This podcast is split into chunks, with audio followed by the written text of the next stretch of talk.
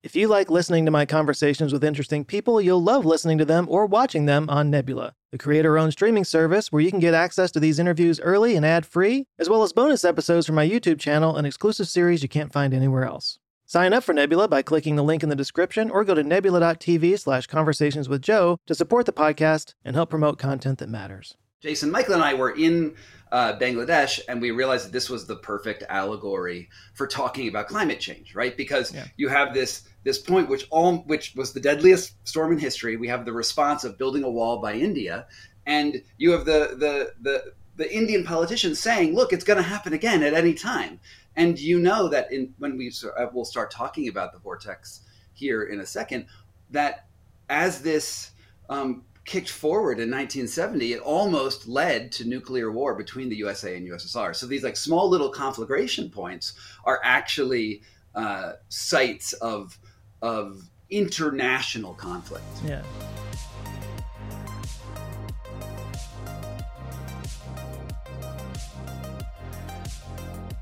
Scott Carney is an investigative journalist who's worked for publications like Wired, Mother Jones, Playboy, and NPR, and is the author of several books, including What Doesn't Kill You, The Wedge, The Enlightenment Trap, and his most recent book, The Vortex, about the Bhola cyclone and the aftermath in Bangladesh. He's traveled all around the world and has had a crazy interesting background, uh, becoming something of an expert in body hacking, especially cold plunges and the, the Wim Hof method. In fact, he was the first person to interview Wim Hof when he worked for Playboy back in the day. Um, he sent me his book, The Vortex, and it, it kind of blew my mind. Uh, there was so much in that story, which all just started with the, it just started with the deadliest storm of all time. It started with that. What came after that was a genocide, a war for independence, and a nuclear standoff that came about as close to nuclear annihilation as we have ever seen. None of this I knew about before I read this book. So yeah, the whole the whole thing blew me away. So I wanted to talk to him and hear more about his travels through that part of the world and have him share more of his experiences with me. Super interesting guy. I really enjoyed talking to him, but for now, I will stop introducing him and get into my conversation with Scott Carney. So how many how many books have you written and, and like uh, what's the progression? How'd you get started and all that kind of stuff? So uh, started off as an anthropologist who dropped out of grad school at the dissertation. I like got to the dissertation like, oh my god, I can't write for like five people. I have to write for more than five people. And uh, oh, and then I and then I moved to India because my field site was in India, and uh, the first book was about organ trafficking because a village next door to where I lived, everyone sold their kidneys and you know I, I, was there i was writing for wired or and for you know various other magazines newspapers. And uh, you know eventually we had national geographic come out and we lined up 60 women and they you know, everyone had their nephrectomy scar oh on them. And it turns out that um, uh, you know there's sort of a recipe for organ trafficking. You you have like a, a refugee settlement or just like a lot of, very, of poverty next to world-class hospitals and presto um, you get organ trafficking. So hmm I spent six years investigating that, looking at buying and selling human skeletons, hair, um, uh, eggs, and surrogate pregnancies, and all this stuff. And so I was like a very serious, hardcore journalist in the beginning of my career. You know, doing war zone stuff, doing. Wow. Um, you know all, all the, the things that are super macho in the journalism world. So, I, so I, I standing in a hurricane with a microphone and a yellow parka. And... that I didn't do. I never did like on the spot TV stuff. But yes, like it was it was like you know you know interviewing mob bosses and getting murderers on tape. You know me going in and I, and I speak Hindi, so I'm like very good at India. Like I okay. can really travel. I was in there for six years, um, and then um, you know I, I uh, there was this incident where. Um, Oh man, um, where I was uh, leading a meditation retreat in in India. Uh, not leading, I was like leading an abroad program to a meditation retreat, and a monk taught the meditation retreat. And one of my students, um, this is the, the birthplace of where Buddha found enlightenment, um, Bodh Gaya. One of my students, after seven days of meditation, jumped off the roof of the retreat center and committed suicide. Oh my god! Uh, and I was responsible for bringing her body back home and the um, and and also figuring out what happened. And I read her journal as part of this investigation, and the last words were "I'm a bodhisattva," which is essentially a Tibetan Buddhist angel. Uh, and she, she, she thought she was enlightened, and all she had to do was leave her body to mm. attain moksha, sort of the, the the next stage. And this sent me on this like you know, a incredibly traumatic, probably the pivotal moment in my life because sure. it's like, how does something so beautiful as spirituality turn so negative and so mm. horrible? And I uh, I spent years collecting journals of other people who died on meditation retreats, and I ended up writing a book called The Enlightenment Trap, which comes out again on January 15th, um, uh, about sort of intensive meditation and psychosis uh, and spiritual bypassing. And it focuses on this group of people who died meditating in Arizona. So I sort of like start with Emily's story and then look at this cult in Arizona. Wow. Um, and then so after being like, you know, intensive organ trafficking guy to um, anti-cult guy, charlatan guru guy, I then see this photograph of a dude on an iceberg meditating. His name was Wim Hof. This is in mm-hmm. 2011. I see the photo, and I'm like, that looks weird. He's going to get people killed. And I and I fly up to Poland to write about him for for Playboy. And instead of debunking him, I ended up doing the same stuff he does. So I went to this point where I was like, superpowers are impossible, to here I am, like on the top of a mountain in my bathing suit, steam coming off of me, and uh, I can do this stuff too. And so that like led this like 10 year journey with the Wim Hof method. And this guy was named Wim Hof. And, uh, and was, that book was a New York Times bestseller. And it, I went from like, meditation will kill you to like mm, sometimes it's really good for you and that's been like that spawned two different books of like um, biohacking, sort of investigating the, the, physiology and how your body changes with the environment. So that is my career almost in a nutshell, except I was hanging out with my friend Jason Miklian, who was a friend of mine in grad school, and we were reading a Wikipedia article on like the deadliest storms in history. And we're like, oh, look, it was in Bangladesh. And like, for, for my listeners, that's what nerds do. They hang out and read Wikipedia articles. Just in case you're wondering. Okay. Like my uh, like my like my audience isn't a bunch of nerds themselves, but they're totally. You guys are all yeah. nerds, and you yeah, know okay. it. That's uh, good. We, we like it. Um, but yeah, but we were, we were looking, and I lived like where I lived in India was in Chennai, South India, and so I was like right next to Bangladesh the whole time, and I knew I know India really really well. Like India is a place I know, and I like I knew nothing about that war mm. and about this storm, and so Jason and I, who's my co-author on this book, The Vortex uh, went to Bangladesh and found, and you know, uh, for a magazine called Foreign Policy, and we we wrote about this wall that India had built around the entire border of, of Bangladesh. And Bangladesh only borders two countries: it's India and uh, Myanmar. Uh, and they built this wall just like we have on our southern border here in the United States. And like we're like, why are they building this wall? And they just killed like a 13 year old girl. Her corpse laid on the fence for a few days, and everyone was very angry about this because naturally that's a really bad thing. Yeah. And I was interviewing the family and all this stuff, and. Uh, and, but it turns out, like when we start talking to people, it's like it all traces back to this storm because it, during this storm, which is 1970 Bhola cyclone, uh, millions of people uh, crossed over the border into India, destabilized the region, and then it, it you know, set off this tit for tat stuff that ultimately resulted in the liberation of Bangladesh from its colonial overlords, and uh, and almost led the war, world to nuclear war. And we're like, oh my god, this is a crazy story, but also like a wall is not going to stop the, mm. the, the, the, insufferable thing, uh, you know, uh, impacts of climate change, right? Mm. And India's just building this wall, and they're like, okay, well, if all of you guys get hit by another cyclone, it'll be okay because we have a little wall with guys with machine guns on it, and and and you just know that this is a boiling point. Like this is going to eventually spark some other sort of conflagration. So that's how the idea of the vortex came together. You know, my co-author has been my best friend for years. Jason Miklian and I were in uh, Bangladesh, and we realized that this was the perfect allegory for talking about climate change, right? Because yeah. you have this this point, which all which was the deadliest storm in history. We have the response of building a wall by India, and you have the the the the Indian politicians saying, "Look, it's going to happen again at any time." And you know that in when we uh, will start talking about the vortex here in a second, that as this um, kicked forward in 1970, it almost led to nuclear war between the USA and USSR. So these like small little conflagration points are actually uh, sites of of international conflict. So, well, I read the book, which is a, a feat in and of itself because I'm I'm a really slow reader. First of all, I didn't know that Pakistan used to be broken up into two different countries, mm-hmm. or two different parts of the country, or whatever you know. Um, how did that happen? Was that the, the British going in and just cutting it all up like they did all around the world? Yeah, exactly. You know, 19 uh, before 1947, um, India was this enormous region, which is now um, Pakistan, India, and uh, Bangladesh, and Mm, I don't think Myanmar was part of it at that point. Um, and then during partition, so this is the the moment where uh, you know the the it, Gandhi has been organizing. You know, there's this big nonviolent mm-hmm. movement. At the same time, there's actually a violent movement in India that we never talk about, where they're throwing bombs in the in the, the parliament. Uh, the, the, British could not hold India anymore, mm-hmm. and they sent this guy, uh, Lord Mountbatten, in to sort of draw arbitrary lines around religious, um, uh, you know, communities, and said, "Ali Ali Oxenfree, you guys can go split up."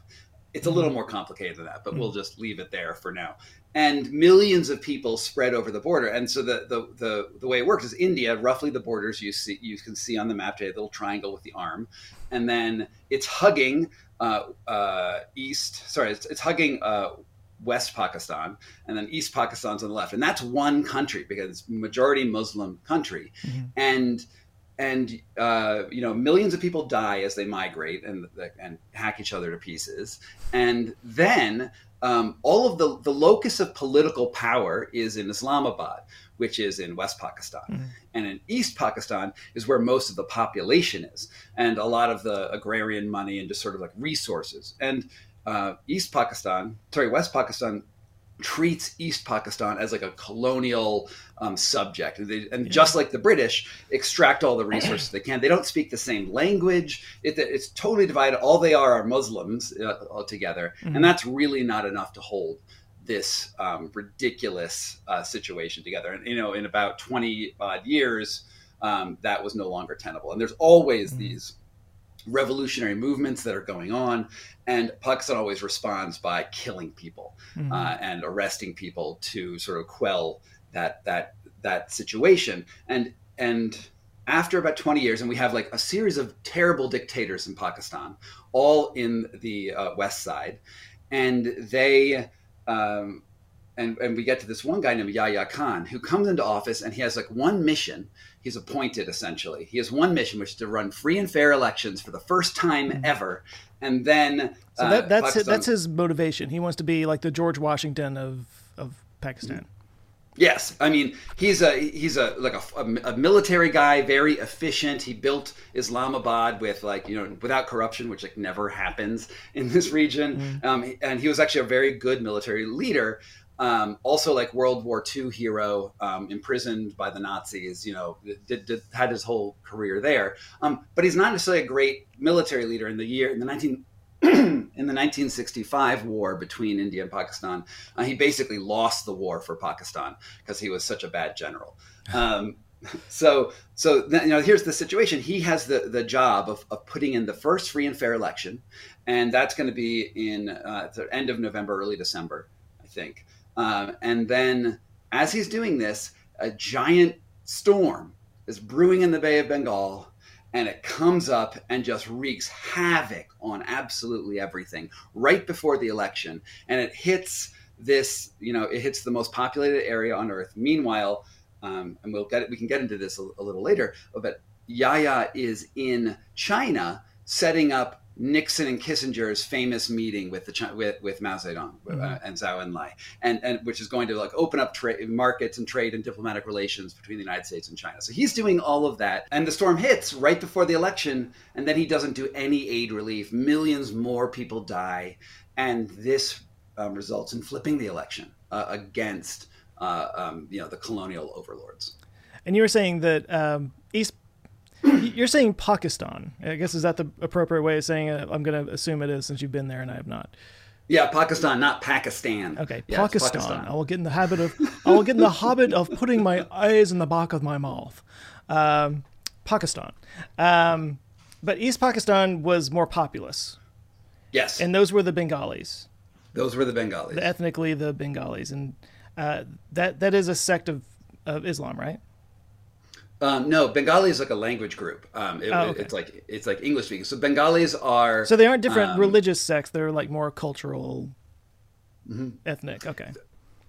Right. So so so Bengal. All right. Let's get even more confusing. Okay. So okay. in India, Calcutta is in uh, West. Is it East? It's it's West Bengal. I don't know why it's called West Bengal.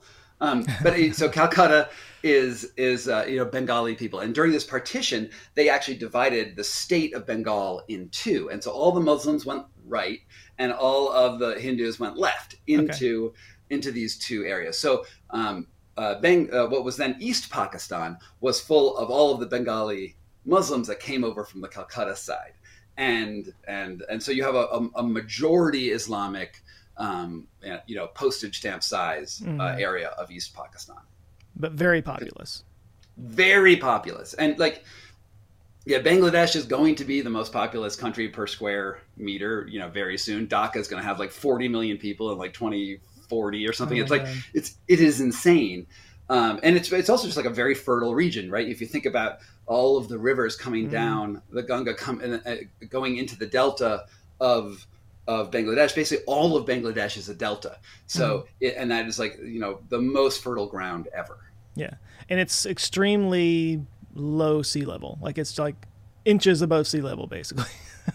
right. Yeah. Uh, it's something like forty percent of the country is like one meter above sea level. It's, yeah, it's, it's yeah. it is absolutely insane. Okay, so we have Yahya Khan, who is trying to set up fair elections for the first time in Pakistan. At the same time, he's trying to arrange a meeting between China and the U.S. to mm-hmm. solidify himself as an international player, basically. And then this storm hits in East Pakistan.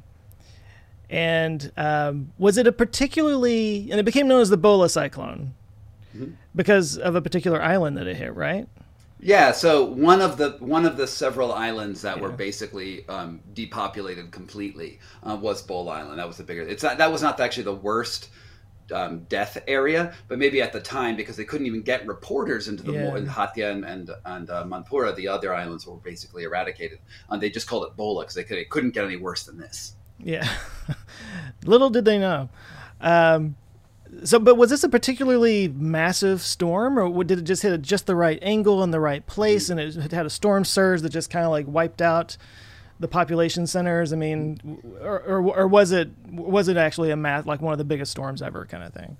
No, it was. I think it was like a Category Four hurricane, so it wasn't okay. even the, the, the highest level category. But we still were having sustained winds of at least 140 miles an hour, so pretty big. But it's it's really the timing when it hit, right? So it comes yeah. in during a full moon, so you already have high t- and at high tide, and that's when it makes landfall. So but when you're dealing with islands that are only like three feet off of sea level, when you have a 20 foot storm surge, the only people who survive were the people who climb trees and stay there overnight. And that's uh, one of the characters in the book. Um, mm-hmm. Sorry, I'm forgetting his name at this point, but. Um, but Muhammad yeah, he, Hai, right? Muhammad Hai. Muhammad Hai, our, that's right. Like, yeah. our, our farmer turned revolutionary, right? And he, he yeah. so he spent his whole family is in this like you know. Yeah, tell tell this story. It's it's an amazing story. So Muhammad is, is like a teenager, 18 years old, loves football, you know, fishes during the day and like dreams of bigger things in his life. And he's in this tiny little like clay village, uh, clay house and uh, the, the storm surge cars coming in. So all of his family members like, okay, we, we've been through a lot of the cyclones before. We'll just gather up all the animals. And we'll all just sit in our like uh, in our two story house and and wait out the storm. And then meanwhile, there's all these like weird warnings coming in off the radio system that they'd never heard before because Pakistan has just instituted a new cyclone warning system, and oh, no one wow. knew what it meant. Uh, oh my god! You know, yeah, it's like you switch the red lights and the green lights on all of your and you did and all of your traffic signs in your in your in your building in your city, and uh, then you just don't tell anyone you did it. And so, so, like, this is a literal perfect storm. It, it, it hits at just the right time, at just the right angle, mm-hmm. Um, at just the right place. The people didn't have the right warnings that they normally had, so they didn't know what to do. And then it's 20 meters of sea level rise over this this area that's only one meter above sea level. Yeah. Yeah, Perfect Storm is what should have been the name of the book, but Sebastian Junger already took yeah, that. it's already been taken. Yeah, uh, but yeah, it comes in, and also like we have other warnings. There's uh, we have the first weather satellite actually catches the cyclone coming in. 1970 the ITOS one, and uh, NOAA has the has the like received the images but didn't look at them. in time because no. they're like, well, what's our new technology? And that that satellite's up there. And then also India has a boat that goes out into the storm because at that point, other than the, the, satellite system that no one knew how to use, you would send boats into storms, and if they sound, found big waves, they'd report back to headquarters that there were some problems. India has a boat sink, uh, the Mahajagmitra sinks, 50 people go down, and they send out some very dramatic radio messages. Uh, but India's like, well, Pakistan's our enemy, so we just won't say anything. and, and, so, the, so no warning goes that way either. So like all of these opportunities to actually save lots of lives don't come in. And meanwhile, Muhammad Hai is on his island the storm starts coming up and he's the water starts filling up his house and like you know his, his, family is reading the quran trying to pray the storm away it's not working and they climb up to the second story of their house and the water keeps on going up and Mahai Hai um, actually breaks through the roof through the tin roof and is telling his family to come up as they're sort of you know their chins are just above the water level mm. uh, and uh, you know, he decides that he has to jump to a tree and he'll get all of his family to go to the palm tree that's right next to the house. He jumps on it and call, is calling back to his family for hours as these you know 140 mile an hour winds are all around him and his entire family drowns. That that and and and you know they all die and and then the eye goes over him and there's this dead silence you know where, i don't know if you've ever been the eye of a hurricane uh, where you are but you have this this you know, raging winds, and then in a second it all turns to nothing. It's like it's just dead calm. And you're like, "Whoa, is it over?" And then and then and then he looks around. He talks to an uncle, a, a neighboring house, and and there's only one survivor over there. And then the storm all kept back up again, mm-hmm. and he has to hold on for another six or seven hours. Um, we also interviewed one guy, and we didn't use him in the book, um, but he spent the whole night in a tree with um, a, a, nest of king cobras because they all oh, wanted to escape too and the cobras weren't going to go bite him because they were you know also traumatized by this yeah. event. And so he spent the whole night there with these king cobras. And um, and you know when the storm finally ends Hai comes down. Every single one of his family members has died. Um, uh, some of them are still in the house. Many have floated down or upriver. Uh, and he spends the next day or maybe actually probably weeks um, burying 50 people in his front yard. And then the whole island of 50000 probably uh, 40,000 of them died in this event. Hey, I'll get back to my conversation with Scott in just a second, but first let me tell you a little bit about Nebula. Now, I'm sure you've heard me talk about Nebula at this point, but let me tell you why Nebula is important to me as a creator. Um, I did a video a couple of years back about the Bhopal gas tragedy. It was the deadliest industrial accident of all time. It took place in India in the 80s. It was awful. But it's an important story about the dangers of greed and corruption. I think it's a story worth telling and it ran just fine on YouTube for two years, no problem. Well, recently, YouTube decided it was too controversial and it got age restricted. So if you ever wondered if YouTube was getting more stringent with their content, there's your answer. And here's the deal I'm not even really mad about it, honestly. I mean, when, when a platform is supported by ads, they have to rigorously monitor the content on there. That's just how it is. And but that's exactly why Nebula was created. On Nebula, the platform is supported by you, so you get to see everything. No algorithm getting in the way, no algorithm deciding what you get to watch. As a creator, I get to post how and what I want without having to adhere to some random tricks of an algorithm. And what this means for you is that you get more and better content, ad free and earlier than everybody else. And there's a ton of Nebula original series that you can't find anywhere else. In fact, because YouTube's gotten so ban happy, I started a whole series on Nebula called Forgotten Atrocities. It's where I take a look at some of the worst moments in human history that have unfortunately been kind of forgotten to history. Yeah, some of it gets dark, but I think it's important to remember these mistakes of the past and the sacrifices that came with them. But unfortunately, that doesn't really matter to the YouTube algorithm. It does matter on Nebula. So if you're ready for content that matters, head over to Nebula and give it a look. You can find me at nebula.tv slash conversations with Joe. Just sign up there and you're off to the races. Um, I've got my YouTube videos up there as well, ad free, uh, as well as both audio and video versions of this podcast. So once again, it's nebula.tv slash conversations with Joe. Go take a look for yourself. Now, on with the show. One or only one out of five people survived, basically. Right, one out of five in this in this one island, um, yeah. and other other islands were even even worse. Are there any other stories like that from from your your interviews that didn't make it in the book? That uh... mm-hmm. tons, tons. Actually, this is what, what is one of the problems with writing narrative nonfiction, right? So we we write the story as factually present as possible. Yeah. We're also trying to be storytellers, and we're, we're always trying to find the line of where you sort of like stray too far into composite characters and, mm. and facts that that you know oh we don't know how do we get to A to B, and we tried to steer very hard on the like we can back up everything we say in here, um, but it would have been great if we could have used the Cobra story. Um, there's another story later. There's a war that sort of breaks out in this region, and there's a man who's fed to tigers by the Pakistani military um, very famous thing. You know, and there's just there there are tons and tons and tons of stories that come out of um, the the cyclone and then the 71 war 72 war that happens mm-hmm. afterwards uh, but you know when we're when we're trying to focus on just one person the the or one set of persons and living through their experiences you have to toss like 90% out which is really unfortunate yeah but i get to talk to you and tell you stories so that's well that, that that's this perfect opportunity to do that um, I want to stay with the cyclone for a minute um, mm-hmm. before we get into everything that followed, because good lord. But um, so you're talking about the NOAA had this new satellite. Mm-hmm. Um, it's really I'm re- I'm trying to stick with the, the the storm for just a second because the sure. I want to get as many details on that as we as we can muster.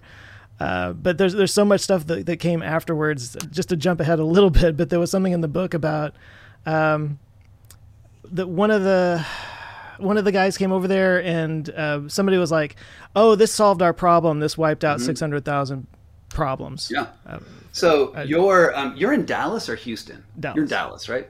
So this may not be useful to you, but there's a Houston weatherman, very famous, named Neil Frank, mm-hmm. uh, who was you know. Uh, KHOU is that the is that the, the station? Yeah, I, think so. yeah. I think it's KHOU. He's the he was the the weatherman there for 30 years, I believe. But before that, he was the director of the National Hurricane Center. And at this time, uh, he was actually just under, he was the assistant director when the storm hits. And he's been cataloging, you know, he's watching cyclones come. He's very excited about this new satellite that he's got like his, his mittens on, um, but they haven't figured, you know, worked out all the bugs yet. So he gets this, the, the film roll uh, late to develop it. And, um, and, you know, the New York Times reports on the storm before he knows what's going on and uh, and then but he gets tasked with flying out to um, East Pakistan to figure out how everything went wrong. And the World Bank gives him a bunch of money to write this report. And it just so happened that his boss, a guy named Gordon Dunn at the National Hurricane Center, had designed the hurricane warning system that you know the red light, green light, where where they that nobody they understood all the traffic signals. yeah. Uh, so he flies out to East Pakistan, and meanwhile, like, you know, they just suffered 500,000 people dead. Like, this is a major human catastrophe. It has exacerbated the ethnic violence. It has exacerbated mm. all of the conflicts. Everyone is very heated. Um, the the president is saying we should hang all the weathermen because he's trying to just put it on the weathermen's fault. Mm. They didn't warn us at the time. And uh, Neil Frank is a weatherman. coming to East Pakistan. And, and at nights, he's hearing like a rifle fire going off.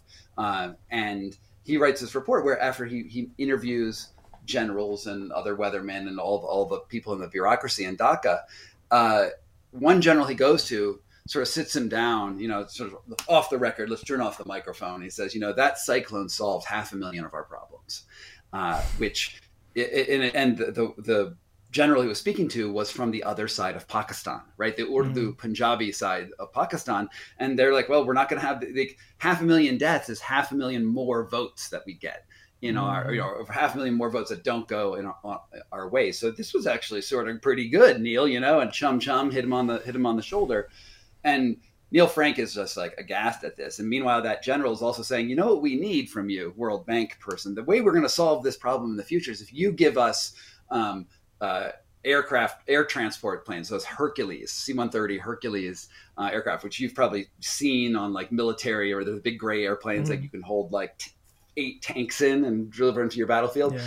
This general was like, the World Bank needs to give us these Hercules because we need better hurricane surveillance. And Neil Frank says, that's crazy. I don't know why you would need the Hercules. And he says, no, you can't have it, which was really good because at that same time, Neil Frank was there talking to this guy. Pakistan is meanwhile loading up troops from the other side of Pakistan because they have this problem. They have to get all of their troops from uh, Islamabad and Karachi all the way around their their military enemy, India, into Bangladesh because they have some plans that they're working on. And the mm-hmm. Hercules would have been great. So Neil Frank actually plays this role where he's like, "You don't get my Hercules from the, the World Bank," and he stops that from happening, which is marginally good.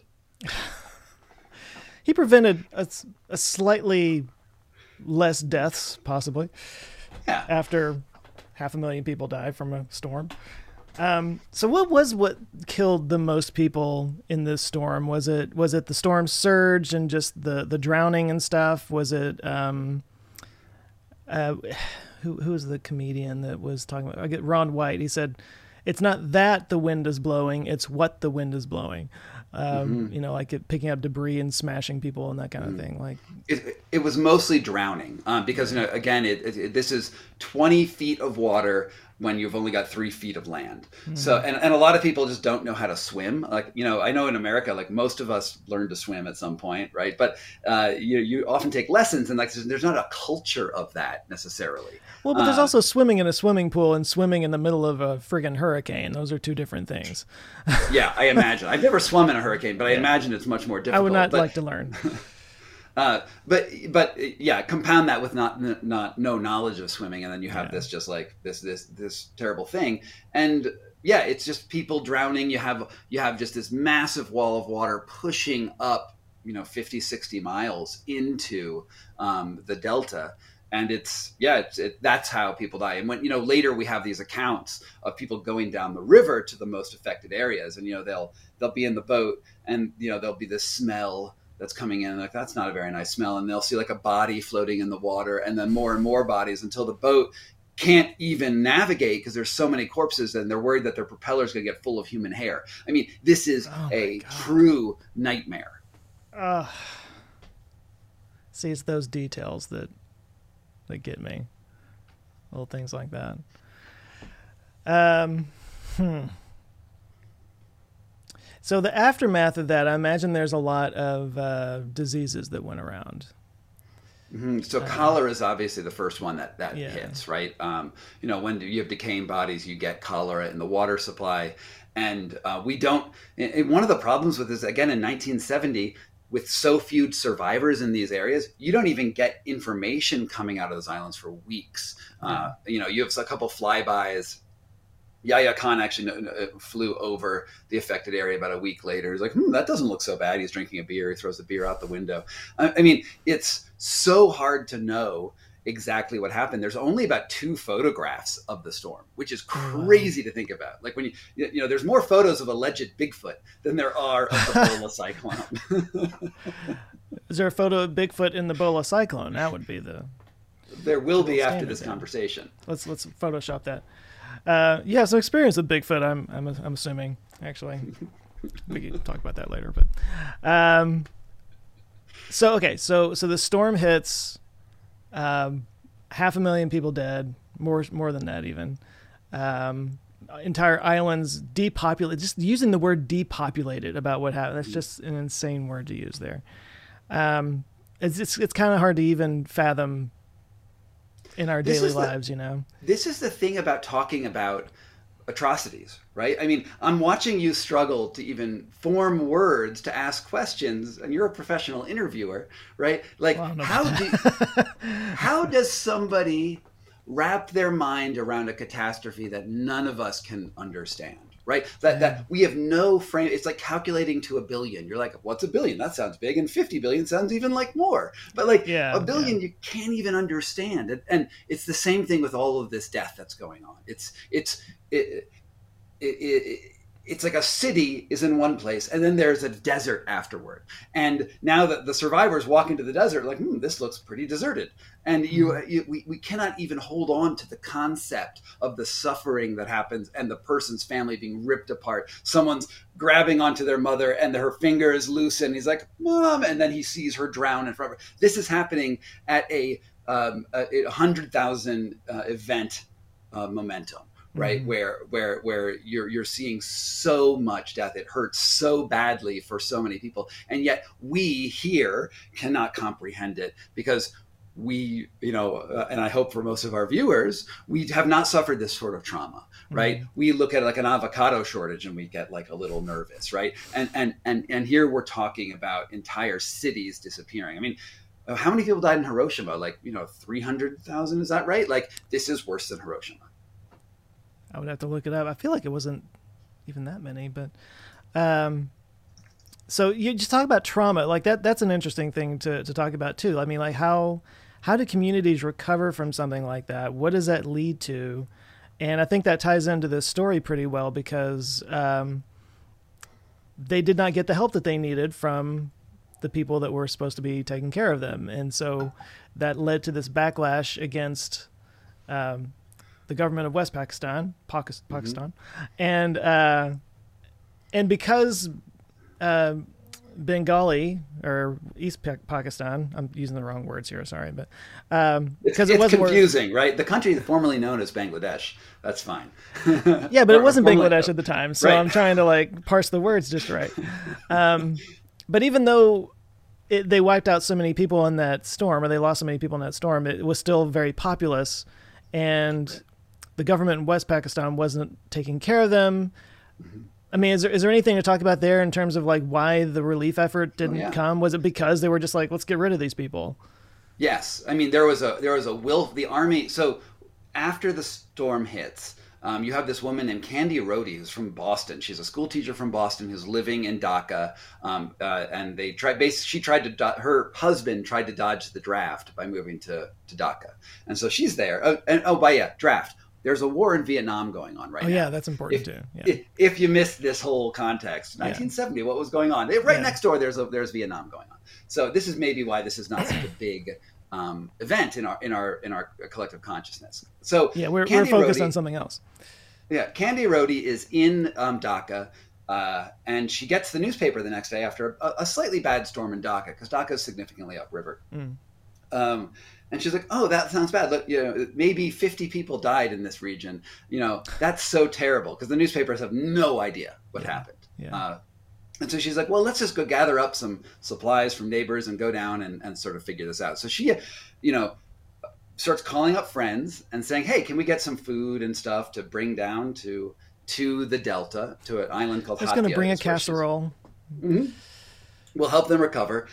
And uh, over the next week, as she gets more information, she calls up different, um, you know, uh, friends that she knows, working phone lines, whatever. They, they start realizing that, that, that it's a, a, pretty enormous problem, and and and over the course, and this is like truly heroic. Candy Rohde somehow, in the course of like two weeks, creates the largest civilian-driven aid response in world history right? She's wow. calling up friends and and and and you know people in Dhaka are donating, not the foreigners. Weirdly, it's mostly like sort of um, uh, Bengalis who are donating, but also she calls people internationally. So there's Germans, there's Russians, there's Americans, there's all these people suddenly donating stuff. She gets aircraft flown in to Dhaka to start, you know, um, getting supplies to the Delta, but the army.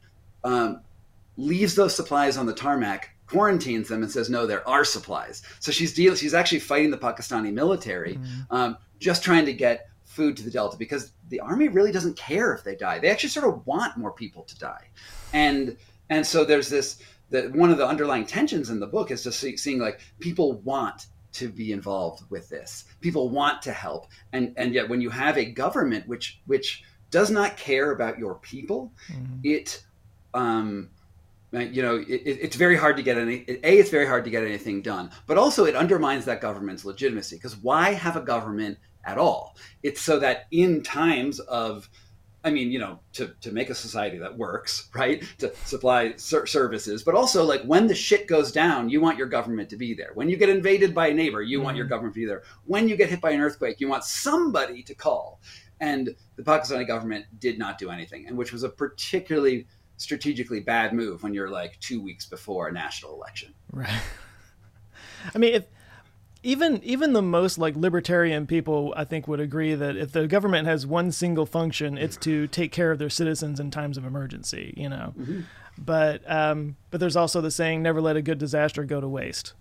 Right. And that's what they did. They just let it. They just let it run its course and wipe out as many of these uh, these people as possible. Yeah, I mean, you can get even terrible politicians. Um, all they have to do is just show up and be like, "Let's save the day," like Giuliani, right? Sure, America's yeah. mayor, right? Yeah. he shows up and he's like, "We should clean up downtown," and everyone's like, "That's such a great idea! You're the best leader in the world." And you know, it turns out that maybe he's not so great in you know looking more recently. Yeah, it's, it's kind of amazing. He was like a beloved figure for a while there. I remember. Uh, and, and that's all Yahya Khan had to do, right? Yahya mm-hmm. Khan had to be like, we're trying our best to deliver the supplies that this woman raised to, and, and put them on our boats and bring them to this area. And he didn't want to do it. And, and it just just becomes this rallying point. And, you know, politicians use disasters all the time to their advantage, mm-hmm. right? And you can supply aid to some places, you cannot supply aid to others. And I think that Yahya Khan just thought he was really savvy because the way he was thinking was idiotic. He was really thinking that these votes are going to come in, and if and if, if half a million people can't vote, then I'll be fine. But what he didn't understand is that uh, uh, East Pakistan at that time had you know, it, all the Bengalis voted, but there was like 50 parties they could vote for. So they always split their vote. Meanwhile, mm-hmm. his party had, you know, more unified um, interest from from you know the other side of Pakistan. That's mm-hmm. how they gained control. But what happened now is that after this storm and the the capricious way that um, that uh, Yahya Khan's forces did not deliver aid, um, the opposition, the Benga- internal Bengali opposition dropped out. They're like, we're all going to support this guy, mm-hmm. uh, a guy named Sheikh Mujib, and um, and and they all said we're going to support Mujib, and they all did. Mujib went to the islands. Was like, hi guys, I have eight blankets to pass out to the forty thousand of you who are in this refugee camp. Here you are. Here are your forty blankets, and it goes to the next island, does the same thing again, and that was enough to make everyone say this guy actually cares. Yeah. And so when this election actually rolls in, which is two weeks later uh, it is such a landslide. It's like in America, if you had the Democrats and the Republicans running against each other, but one party got 78% of the vote, right? Unheard of. We're yeah, always yeah. like in these narrow yeah. margins, but it's like it's like everyone goes over to the Bengali side and it was enough political power. I mean, this is a parliamentary um, system, so it's a little little more confusing. Sure. Uh, but it, it's essentially the same as saying that um, East Pakistan, which was the colonial um, servant, now had enough political power to rule the entire country. Mm. It's, it's like in the United States, you had, um, you know, I, I, don't know what, what's what's a what's a what's a vocal minority? Sikhs, okay, Sikhs, Sikhs are now ruling America, you know, and mm. that's going to be a big upset for um, for the, the, the government. And then Yahya Khan basically says mm, there was a lot of fake news going on um, this whole election was rigged, mm-hmm. and uh, and those and then he starts you know saying that Bengalis aren't real Muslims, and he said you know he has all these racial slurs. Those people eat fish, we eat real meat. We're men, they're women. You know he's got yeah, all of this yeah. stuff that he throws in there, and um, as the t- transfer of power is supposed to happen, Mujib is saying, hey. I can't wait to rule my my country that I won fair, free and fair. That you, you the election that you made happen. Thank you so much. Let's go work with this. And he just basically gaslights Mujib for months.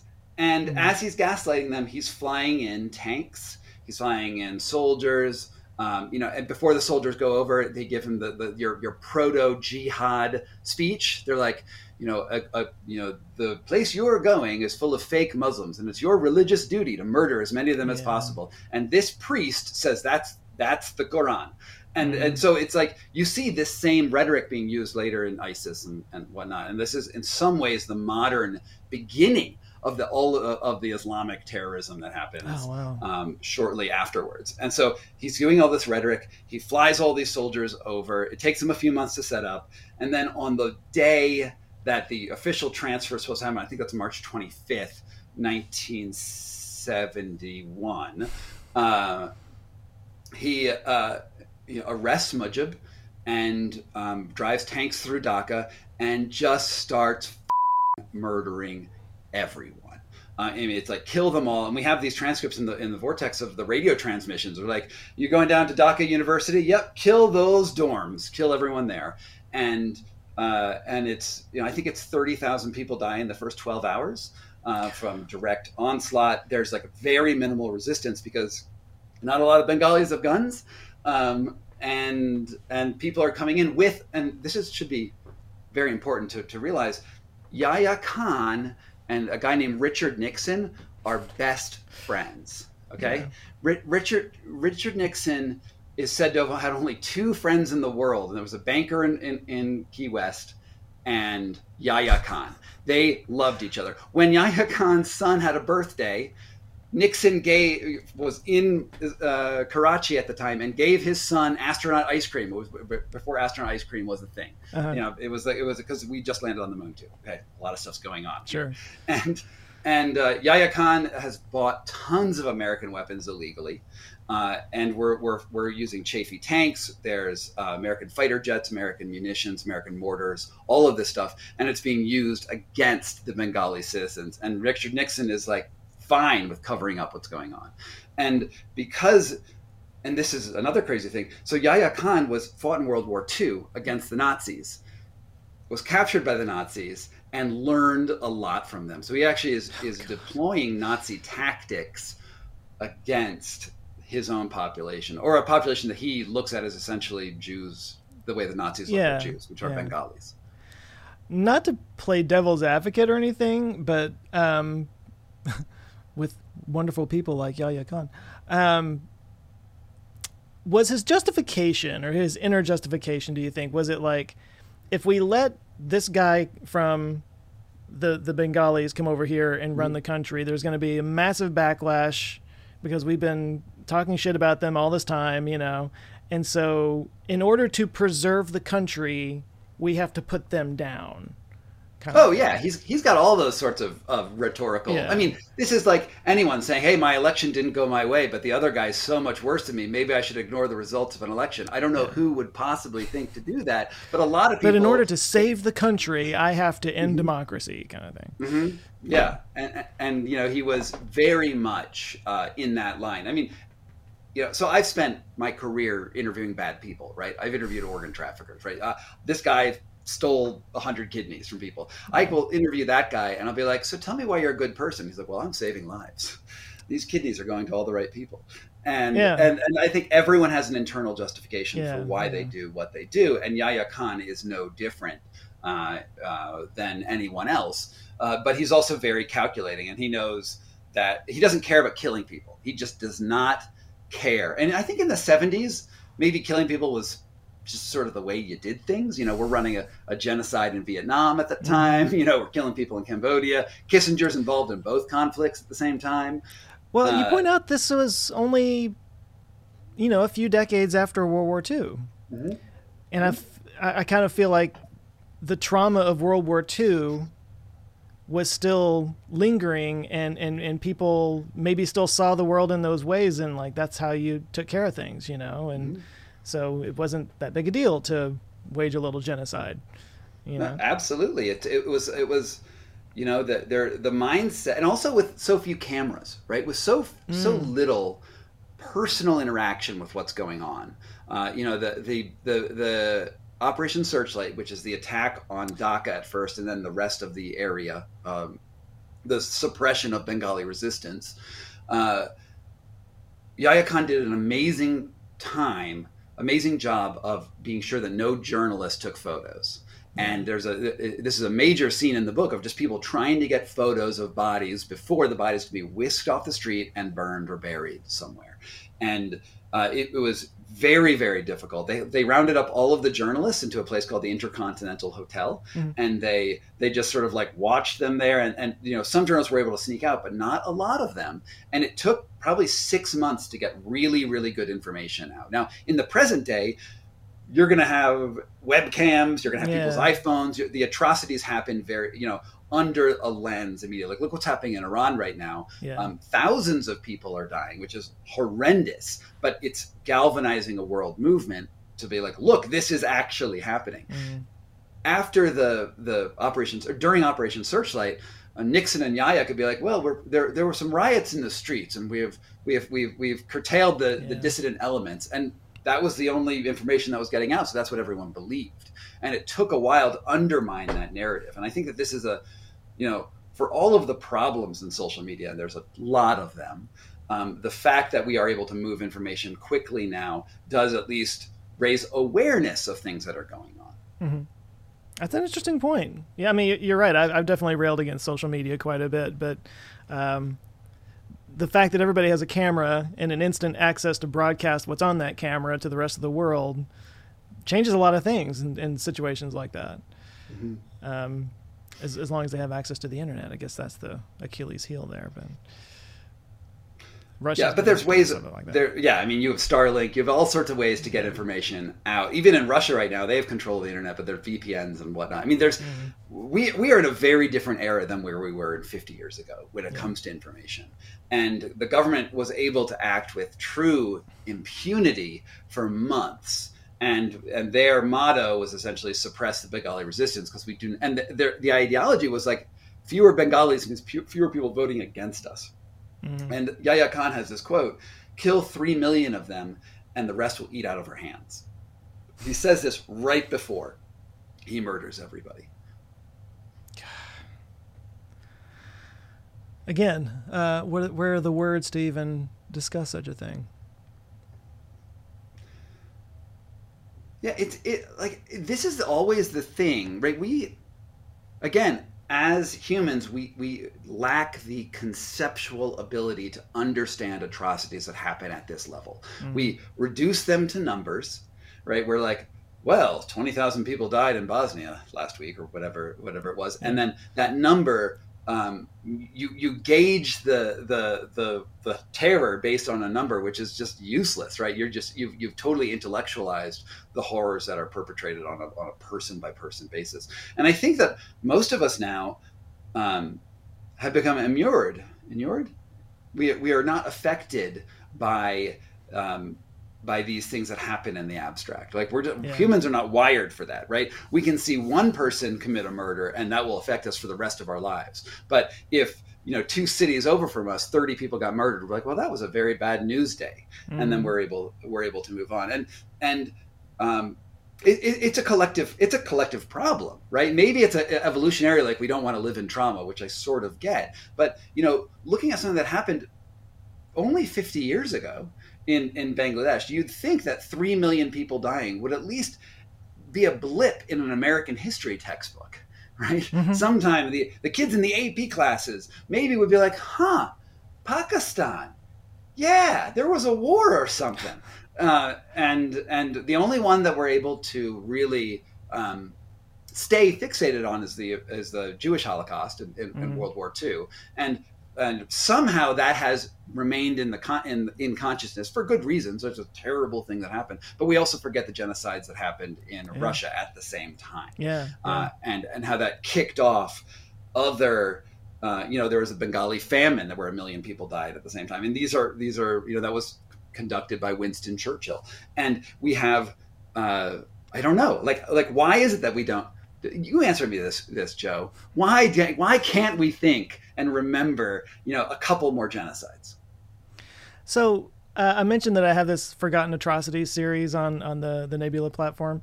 Um, that video or that whole thing came because I was going to do a video on Forgotten Atrocities. It was going to be like five Forgotten Atrocities or something like that. And it was just going to be a, a video. And I go online to research, and it was just so many of them. I was like, oh, this is a whole series. Like I can make a whole series out of this. And um, and one of the things that stands out when you were just talking about that, like um, I covered, well, a couple of them that I've done. I covered the Irish famine. I covered the Holodomor, which you were kind of alluding to a second ago, and you know, uh, following uh, World War II um, in Ukraine, and it's it's and this is this fits right into that pattern where there's a natural disaster, and all these people die, but that's not really what kills everybody. It's it's it's government inaction or direct action to make it worse to get rid of people that are causing them problems or whatever or just like political decisions that um, are expedient to the people that are in power and they just don't want to or, or they have a, a certain you know uh, political worldview and it's like well we're not going to deviate from that in order to help these people out or something that was kind of what was going on in the irish famine anyway from from my reading um, but you're right. I mean, like the, the the reason why I felt like Forgotten Atrocities was a good name for it was because we we do tend to just move on and and forget about them or, or frame them in a way it's like, oh, it's just a thing that happened.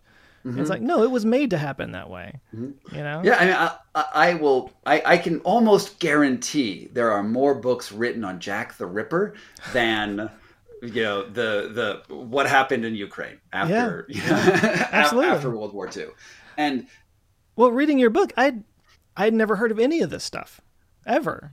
I mean, I knew I knew of Bangladesh, and I, but I didn't know that it was once part of Pakistan.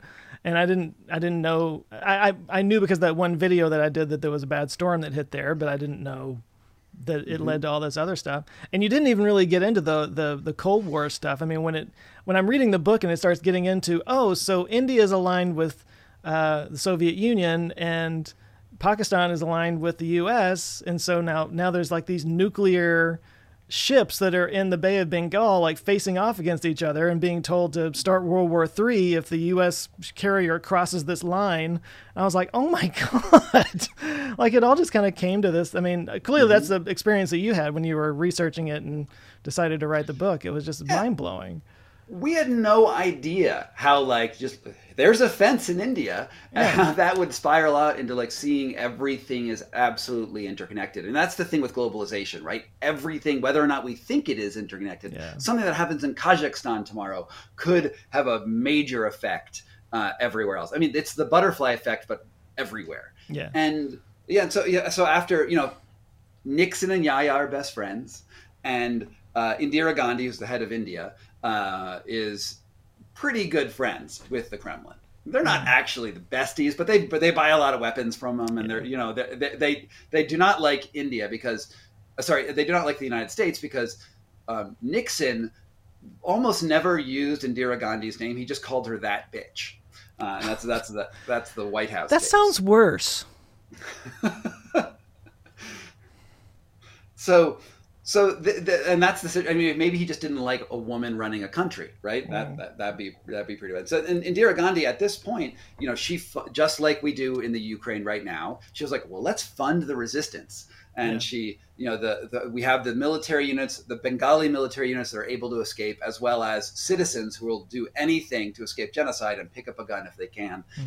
Uh, India gives them Russian weapons to fight Russian grenades, Russian um, you know, uh, Kalashnikov knockoffs and, and, and, stuff like that. Russian artillery is brought in, and uh, India is funding the resistance. They're waiting for the winter to where the ground is drier, and they're and they're going to roll over and and you know fight yet another war against Pakistan. It's like their third war, but they had one just six years earlier, and Yahya Khan for the Yahya Khan is so insane. He's such a weird character. So Yahya Khan is a drunken, womanizing, crazy guy, okay, yeah. and who happens to do like run one decent election, which was his only really bad move, in, yeah, in a way. So he is uh, has been chasing a Bengali woman, has, has a mistress as a Bengali woman named uh, uh, named Black Beauty was was the name that she shows up with, which is racist. Um, so so he's he's um, uh, I, I, think um, Begum might be her name. Um, she is his paramour, and his son is also into this lady. This is all going to connect to the Cold War in a second, but let's just stay here for a bit, right? So he his son's also into this woman, and he's contemplating attacking India. He's like, maybe I shouldn't do it because it's going to be so hard and you know he, he, they draw up the plans based on the Israeli Six Day War, which is what Israel used overwhelming um, firepower to like level all of the countries around him and just like won mm-hmm. with air power. And so he has this plan. He's like, well, maybe I should do it. Maybe I shouldn't. I don't know if I should actually fight India.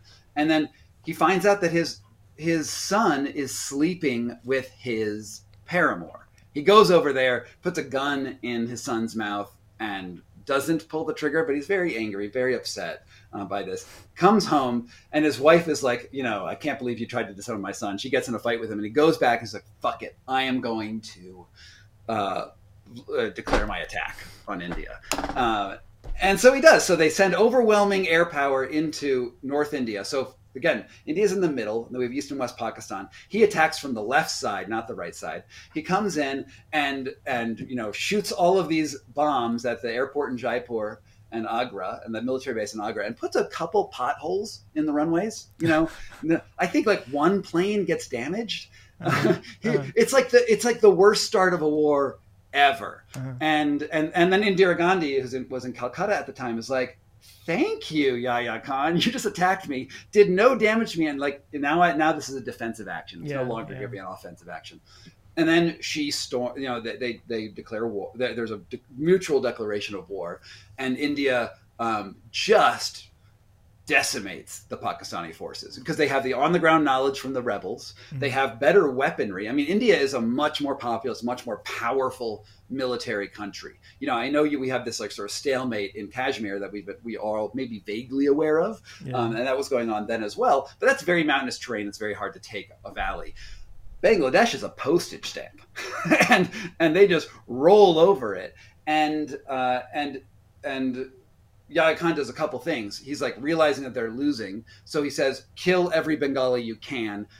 Put all, dump all the gold into the sea. Get rid of everything because we want. If we lose this war, we want to be sure they they can build up from nothing. Right. Yeah. And it's and that even more terrible atrocities happen then, uh, and uh, and then at the same time he's calling up Richard Nixon. He's like, um, Dick, come on, we've got uh, you know, that bitch is invading me and I need your help. And Richard Nixon really, really wants to send in ground troops. Um, and, uh, and so they, they bring the USS Enterprise. So not, not Kirk, but, right. um, you know, it's, it's the biggest aircraft, super aircraft carrier. Yeah. Uh, and, and it, it got Tissot is the captain. He comes into the Bay of Bengal. Meanwhile, a Soviet sub fleet is coming in because they, the Soviets are friends with with India. And everyone is worried about the domino effect, right? One one country goes down, and soon the whole world will be communist. But the Soviets had the same idea, like yeah. one country goes down and everything will be capitalist. And and they meet, and uh, in the middle of the Bay of Bengal, uh, the Admiral Rear Admiral Krugliakov gets orders that the Americans cannot cross a certain parallel. And mm-hmm. and he's in a missile cruiser. He's got like eight subs, and and he tells his subs to you know form a line in front of the carriers now this is actually strategically dumb because if you're in a submarine your job is to strike from um, secrecy right and yeah. uh, because otherwise you're going to get get nuked yeah you'll get destroyed they're carrying nuclear um, uh, uh, torpedoes and so they the four subs surface in front of the Enterprise, being like, "Do not cross." This is this is the only communication. Yeah. I was like, "Oh, there's Soviets in the area." Four subs right there. And meanwhile, um, Kissinger is telling Nixon, "Let's destroy the Indian Air Force with our nukes." Like, let's actually do it. Let's, you know, and that will take break India. And the, this, the Enterprise could do it. Like the Enterprise can take out a country, no trouble at all. Mm. Uh, and then when the Soviets, um, you know, sort of surface, uh, that that is the symbol saying, if you cross this red line, we will nuke you. And there's a very very tense standoff. And the only reason why it doesn't happen because Nixon and Kissinger are saying just go right past the subs, right? Just go do mm-hmm. it. Uh, the only reason it doesn't happen is because Dhaka falls to the rebels. Dhaka falls to the to the, the Mukti Bahini, which is the the freedom fighter, the Bengali freedom fighters, and the Indian army. Dhaka falls, and we were probably within an hour of total uh, nuclear Armageddon. And the only reason that we, you and I, are talking on this podcast right now is because some Bengali fighter took Dhaka. The only reason you were born the only reason anyone who's listening to this is still alive is because these dudes, these former fishermen with some mines and grenades, defeated the genocidal regime of Yahya Khan. Uh, At just is, that right moment. Mm-hmm, that is so crazy to think about. And Nixon was ready to do it. Nixon was ready to nuke the world. Kissinger was ready to nuke the world. And the Soviets were ready to defend themselves. Over a part of land that six weeks earlier they didn't care about at all. Yeah, about a year earlier, they didn't care about it. Yeah. Mm-hmm. Exactly, and that is it, it's terrifying to think of because we're still in a web of alliances like that. Yeah. You know, right now we have Putin saying, you know, if you do one thing wrong, I'm going to use a nuclear weapon to, and and they're using these threats, but they they might do it. And what happens if it does? It sets off this chain of reaction. Mm-hmm. So one of the things that I think about a lot in this book is I wrote it originally about climate change, right? Look, a storm starts a yeah. war. Yeah. And and we often think about climate change. The way we talk about it is rising beachfront, you know, rising sea, sea levels will, you know, salinate the the, the, the, clean, fresh water. You're going to have beachfront properties and more storms, and it's going to be really bad. And there's going to be some resource depletion and refugees moving around. Yeah. And that is probably a true story, right? That's generally, that, that seems logical. But that's actually not the danger of climate change. The danger of climate change are people responding to that and being like, "Oh, those refugees are coming. Let's nuke everybody." Mm-hmm. And we have the, that capability. And, and so climate change, it, it, sort of feels like it's like, well, what's going to happen in in 2100, right? In in, in, in what's going to happen in 100 years? Will we be able to like live in Colorado or not?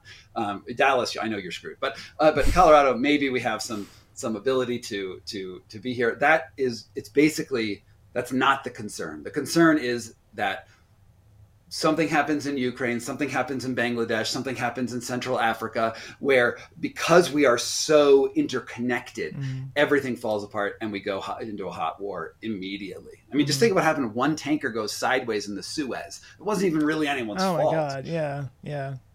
And everything ground to a halt. Mm-hmm. And we're still recovering from that.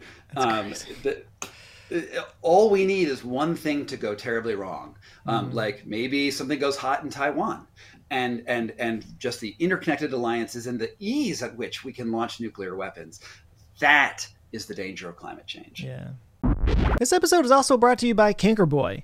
Um, so, look, I know this is a little bit personal, maybe a little uncomfortable to talk about for some people, and you might be one of them, but some people, like myself, unfortunately, get canker sores. Not to be confused with cold sores or fever blisters, those are the things that cluster around your lips.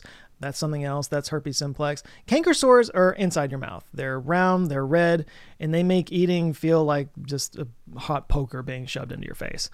They're super painful and they can swell up to the point that you can barely even talk. Most of you probably don't get them, but those who regularly do, you you know what I'm talking about. Now, this is something I've suffered with my whole life. It's a family thing, unfortunately, but along the way, I did stumble on a solution, and that actually helps. That solution is Canker Boy. It's a vitamin supplement you take once a day, and it helps keep down your body's overproduction of inflammatory cytokines, which is actually the root cause of recurring canker sores. It's been on the market for about five years now. There's a ton of positive testimonials on Amazon. Everybody's different, of course, so your results may vary, but most people do experience a reduction in the number and severities of their ulcers within two to six weeks. So if you're one of the poor souls who deal with canker sores, it can't hurt to give it a try. Uh, just go to cankerboy.com. That's C A N K E R B O Y.com. There you'll find a link to buy it on Amazon, but we also offer it as a subscription, where if you sign up using the code CONVERSATIONS, you'll get 60% off your first two months supply.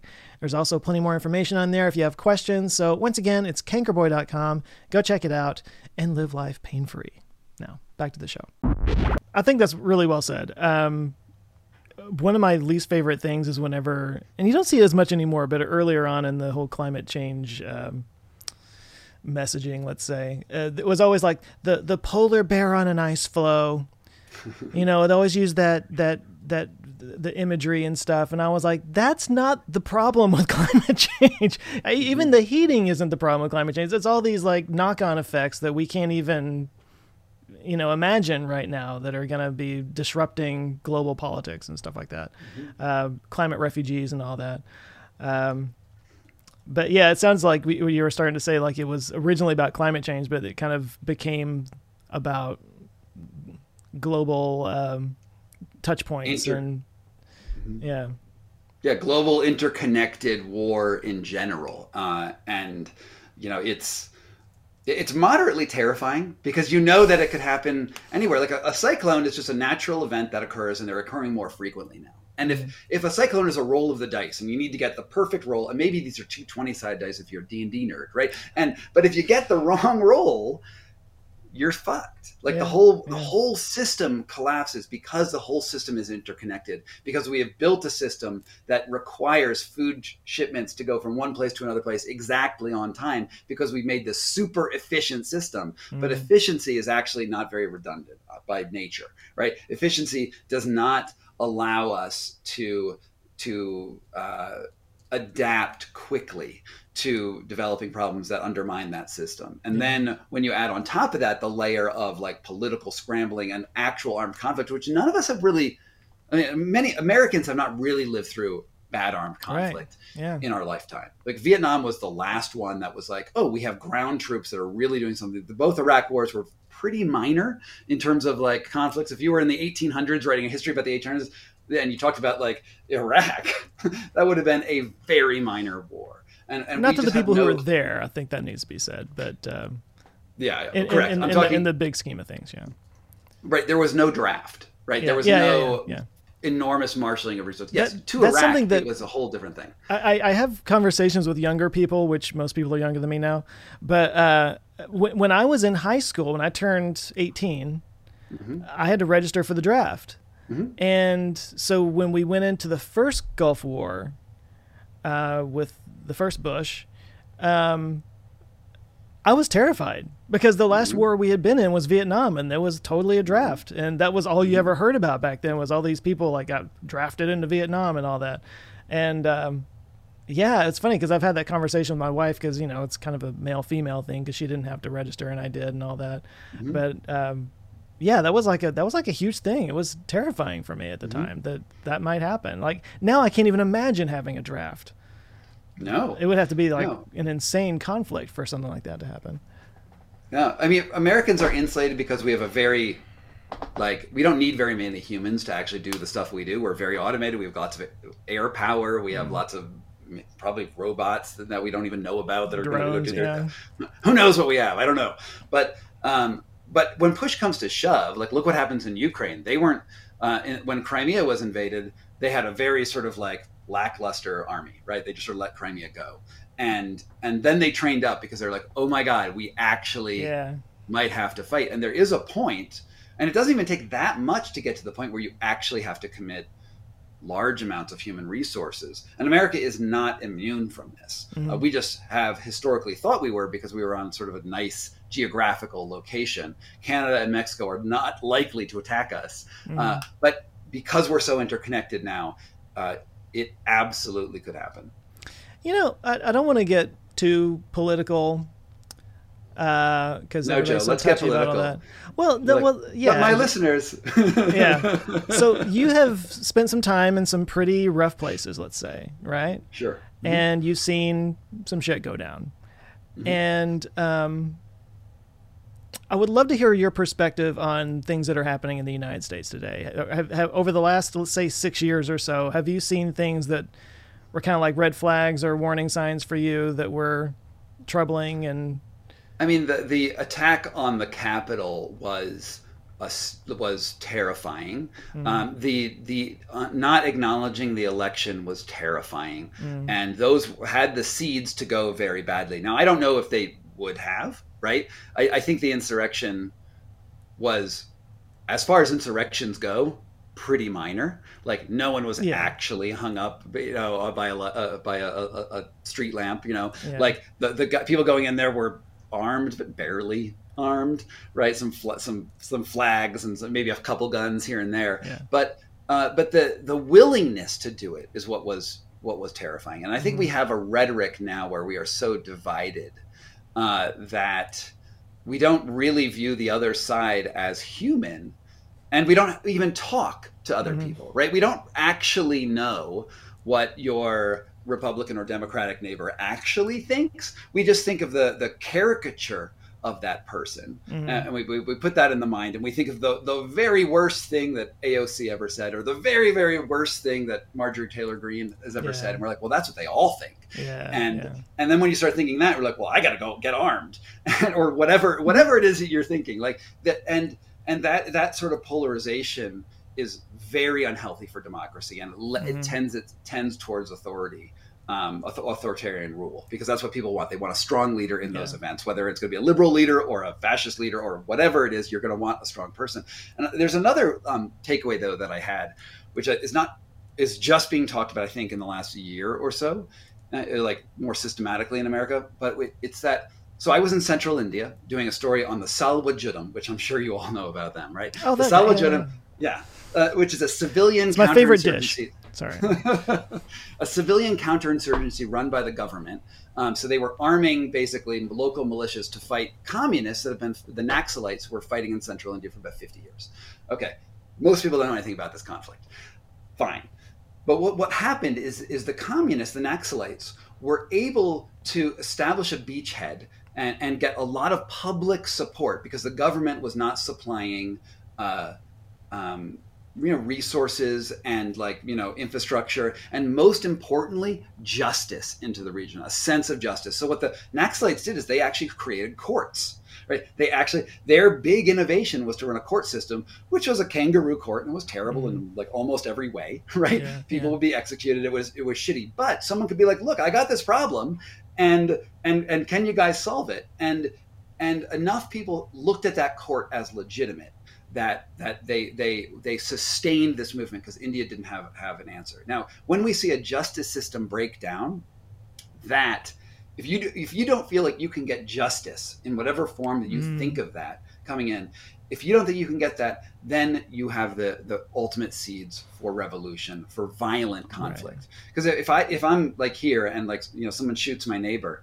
and and the government won't do anything because because that neighbor was politically aligned in a good way. Mm-hmm. We're not there yet in America, right? Mm-hmm. But but but there is this sense now that the way our Supreme Court works and, and a lot of lower uh, uh, uh, um, appointees that the rule of law is is is um, shaky at the moment. You mm-hmm. it feels like things are capricious, and it and to uh, years before that there were the conservatives were feeling that it was capricious, and now the liberals feel that it's capricious. And if it gets worse, if we undermine the, the validity of that branch, or if that branch undermines its own validity, then we have uh, the the underlying flash the, the, underlying circumstances that can lead to flashpoints. Yeah, yeah, that's that's a, that's interesting. Um, Oh, thank you for sharing that because that's that's something I I um, I have been keeping some some eyes on is the I guess people feeling like the Supreme Court is not not legitimate anymore. Mm-hmm. Um, that's not a good thing.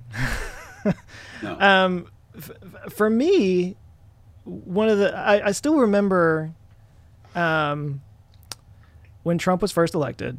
Actually, it was after his inauguration. I remember I was at the gym and the news was on and it was when they were claiming that it was the most people, Sean Spicer up on the thing, it was the most people who have ever shown up to an, an inauguration mm-hmm. ever of all time, when it clearly wasn't. Mm-hmm. It, you know, you could see with your own eyes, and it was like, I remember just seeing that and being like, oh, this is different. Mm-hmm. This is mm-hmm. like, don't believe your eyes, don't believe the news, fake news, mm-hmm. the enemy of the people, and that kind of stuff. I was like, that is rhetoric that we have not seen before, and that's mm-hmm. super dangerous rhetoric. Mm-hmm. Um, policy positions and all that aside, like that was what scared me about those guys. Yeah. Yeah, I mean, in terms of like actual policy that happened in the Trump administration, um, I think there was more hysteria about the policy. Like you read the New York, Fair, New York Times, yeah, it's like, yeah. dude tweeted something. There was a yeah. freaking typo in the tweet, or like whatever, or you know, he's going to commit genocide. Like there was stuff that was way overblown, like mm-hmm. way overblown in that. And I think that we overreact um, and and then we dehumanize the other side. And yeah. you know, I am you know, you if you've been listening to me, you probably know that I end up on the left side of the spectrum. Um, but I think I think the left is just is is almost as insane as the right uh, in, in, a lot of ways, and and I don't think that we have real political uh, diversity in America. Like you got this party, you got that party, this party, and like I'm always yeah. going to go one way, and and the, the the person on the other side is always going to go the other way. But like, do like we need more choice. Like we need. I did a video about ability. that recently. Yeah. It, it's so worrying, and um, and I don't know how to solve it. I'm not a solver of these of these issues. I just see yeah. the the problems emerging. I mean, ranked choice voting that would be good. I don't know if that's going to solve everything, but it would be be better than what we have. Yeah. yeah. And I think you did a video on on that too. Didn't you do something yeah, on the on the right around uh, the election uh, electoral college as well? Uh, uh, I may have done that a long time ago, but it was basically just you know. I, I, tend, I like to think of myself as a systems guy. Like we, we love to like mm-hmm. dig into our in, entrenched ideologies and stuff like that. But really, it's about the system that allows those ideologies to to mm-hmm. flourish or to take hold.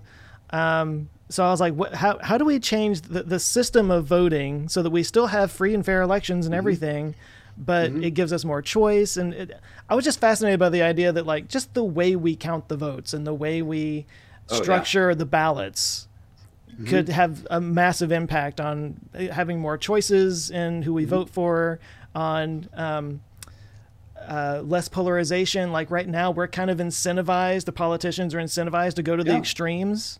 Mm-hmm. Mm-hmm. Why don't we change that? Why don't we? Why don't, how about we incentivize them to come to the middle? You know, it feels like that would be a, a better way of doing yeah, things. Yeah, we a little constitutional, um, you know, convention with where it wasn't baked in at the, at the beginning. I mean, we need some sort of refreshing going yeah. on. And I did a I did a video about the like a, a, three four months ago about like Black Lives Matter and Thin Blue Line. We have these two symbols yeah. that are very divisive, right? You know, people yeah. have like are very divided on these symbols. But if you actually sit back and and and just look at the text of the symbol, you know, we are so good at reading subtext. We see that that the thin blue line flag, and we know that that person is a gun-toting, you know, racist. We know everything we need to know about him just from everything we right. And that Black Lives Matter, same thing. This person's a black nationalist and doesn't yeah. believe in in government or whatever whatever yeah, is the, yeah. the, the the subtext there. But if you actually look at the symbols, and and probably the reason why the person put that symbol on their car, right? It, it's it, they're both saying we just want to have a country that abides by law right? At the yeah, end of the day, yeah. it's, like, it's like Black Lives Matter is like Black lives literally matter. Like, yeah, we just want justice people. for the people when things go wrong, and yeah. Mm-hmm. And, and and then but then it's the sub and, and and then it's the subtext that we pile on and some of that subtext is there right it's not not going to say it's not there but but we are so um, you know, I have a friend who's a who was editing a, a, newspaper. This is the top editor of a newspaper, and he was like, all of my reporters who are like the 20, 25 year old range, they they're they're experts at reading subtext, but they have no ability to read the text. They can't just see what the words actually are on the page to be like, what is this person actually talking about? Yeah. And then when it's subtext, it's all emotion. Yeah. It's all it's all these other things. And I think that that people when you actually talk to Americans, they're pretty nice mm-hmm. right they're they're pretty they're they're they're not actually radicals they're not they're like well some of my party's uh, outliers are really fucking insane, but I'm more scared of the other party, and and that's really where I, I have to hold my nose and vote every single time. Mm-hmm. Yeah. Um, and it would be nice to have a, a, better country. And you know, this is also what was happening. Let's bring it back to the vortex for a second. This is the sort of radicalization that Yahya Khan was using on his soldiers, right? He was mm-hmm. saying, you're going to be in an area where you're going to be tasked to kill all these people and i'm going to tell you why these people are the people you need to kill you know it, it helped that they didn't all speak the same language punjabi and yeah. urdu versus um, bengali and and once you have demonized somebody once you say that other person is not actually human, uh, yeah. which we do all the time, yeah. you know, look at the way we talk about Russians right now. Look at the way we talk about Chinese sometimes. Like, you know, these people are not actually human and their lives are much less important than ours. Then it's easy to go totally off the rails. Yeah. Yeah. Um, I wanted to get into a little bit um, the fact that when you have difficult times, we've just gotten out of this pandemic if we are even out of it, uh, and the recession that's following it and all that. You know, it's just kind of like one thing after another. It's been pretty difficult last few years and everything. People tend to, I think you sort of referenced this a second ago, they tend to go towards strongmen. They mm-hmm. tend to go into authoritarianism. They they tend to want somebody who will just say like, you know what, damn all the rules and everything. I'm going to fix the problem, and go mm-hmm. in and take care of it. Um, I think we also become more culty. Mm-hmm. And the fact that you were talking mm-hmm. about cults a minute ago has got me wanting mm-hmm. to talk to you about that because one of the first, and maybe you know her, but one of the first um, guests that I had on this on this podcast was um, Janja Lalich, mm, a cult know. expert. Um, she's written lots of books on it. She's appeared on shows and stuff. But anyway, um, I've I've become. I mean, cults are fascinating, obviously, just mm-hmm. because salaciousness and everything. Um, I did a video God, it's been about two years now. It was the, the worst cults of all time, or the, the five deadliest cults of all time, or whatever. Oh, it's oh yeah, I think I saw that one. It's the longest video I've ever made. It was 50 minutes long, mm-hmm. 53 minutes long actually. Um, but of all the videos that I've done, there's there's a handful of them that just really did kind of change my thinking and mm-hmm. make me see the world a little bit differently. And this was one of them, mm-hmm. um, because I said in the video that you know. Um, difficult times usually lead to a, a rise in cults. Mm-hmm. Um, and so I'm looking at the pandemic and everything that's going on, and and you know the the polarization and whatnot. And I was like, we we uh, a, a more fertile breeding ground for cults, you know, we have not seen in a long time.